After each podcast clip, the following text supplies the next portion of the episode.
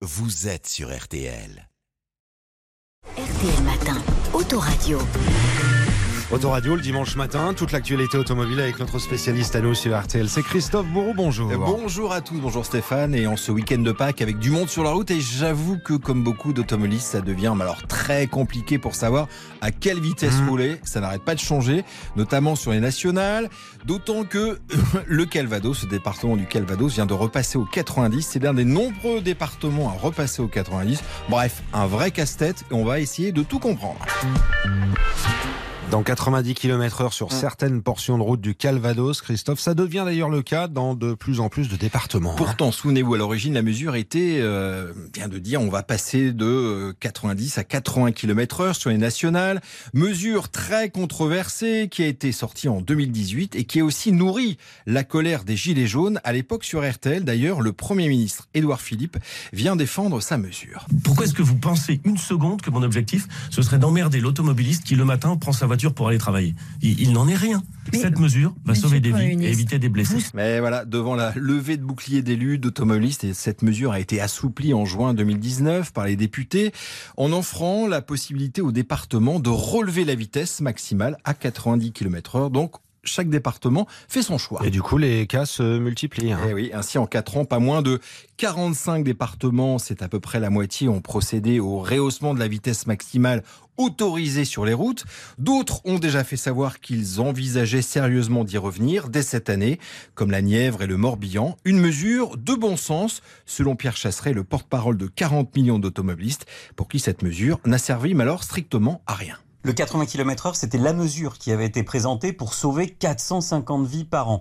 On est quelques années après son instauration. Au final, bah, ça n'a sauvé personne. On ne peut pas taper du poing sur la table à Paris pour décider de la limitation de vitesse à l'autre bout de la France en faisant croire que l'on va sauver 450 vies. Il faut aller sur bien d'autres fléaux comme l'utilisation du téléphone au volant, l'alcoolémie au volant et, et pourquoi pas aussi les stupéfiants au volant. Et là, on aura un effet sur l'accidentalité. Christophe, on entend la mesure 90 km heure n'a pas eu d'impact en termes de sécurité routière. C'est vrai, c'est faux. En tout cas, pour la prévention routière et sa déléguée générale, Anne Lavaux, il y a bien eu un impact. Si on compare 2019 à 2022, on a dans les départements où le 90 km/h est revenu une augmentation de la mortalité sur ce réseau secondaire de l'ordre de 1%, alors que dans les départements qui sont restés à 80 km/h, on a une diminution de la mortalité de 2%. Alors, il faut savoir que ce n'est pas forcément sur toutes les routes. La plupart des départements qui ont remis le 90 km heure ont préféré l'appliquer sur certains axes. C'est entre 10 et 30 de leur réseau routier.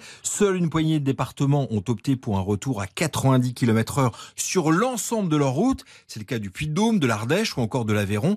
À l'inverse, 38 ont décidé de maintenir la limitation à 80 km heure sur l'ensemble de leur route. Voilà. Vous suivez Compliqué C'est compliqué, hein Résultat, bon courage pour s'y retrouver, dénonce Anne Lavaux. Comme des départements mitoyens ne sont pas soumis aux mêmes règles, bien évidemment, chacun euh, considère que c'est 90 km/h, ce qui donne lieu à des agacements. Ça, fait des, excès de vitesse qui sont euh, totalement de bonne foi, mais c'est surtout que cette confusion, elle agace, elle irrite et elle rajoute de la charge mentale à la conduite qui est déjà fortement euh, fatigante de ce point de vue. Voilà, un peu de clarification, ça ferait pas de mal. Et au-delà du casse d'ailleurs, il faut savoir que cela a un coût financier. En Ardèche, par exemple, le retour aux 90 km heure a coûté pour 260 panneaux environ 60 000 euros. Pour terminer, on passe à la voiture de la semaine. Et il faudra y aller mollo hein, pour respecter là, le 80 ou le 90, car je vous parle d'un nouveau coupé italien qui abat le 0 à 100 en 2 secondes et demie seulement. Alors, elle ne roule pas encore, mais déjà présentée tout à l'heure dans Turbo, la nouvelle Lamborghini, la Revuelto, avec grande nouveauté, de l'électrique sous le capot, moteur hybride,